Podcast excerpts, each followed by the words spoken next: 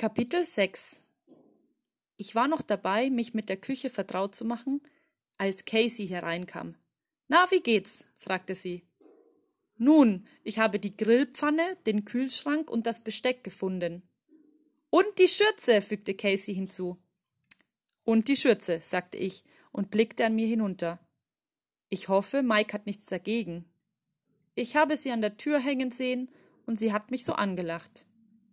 Ich bin sicher, dass es ihm überhaupt nichts ausmacht, sagte Casey. Und was hältst du von unserem Gast? Casey setzte eine geheimnisvolle Miene auf. Es ist zu früh, um etwas darüber zu sagen. Ich bleibe dran und halte dich auf dem Laufenden. Sie deutete ins Lokal. Unser Gast hätte jedenfalls gerne eine Tasse schwarzen Kaffee. Könntest du mir die Kaffeekanne reichen? Ich habe den Kaffee noch nicht gefunden, antwortete ich. Danach habe ich gerade gesucht, als du reingekommen bist. Casey zeigte hinunter, zeigte hinter mich und ich drehte mich um.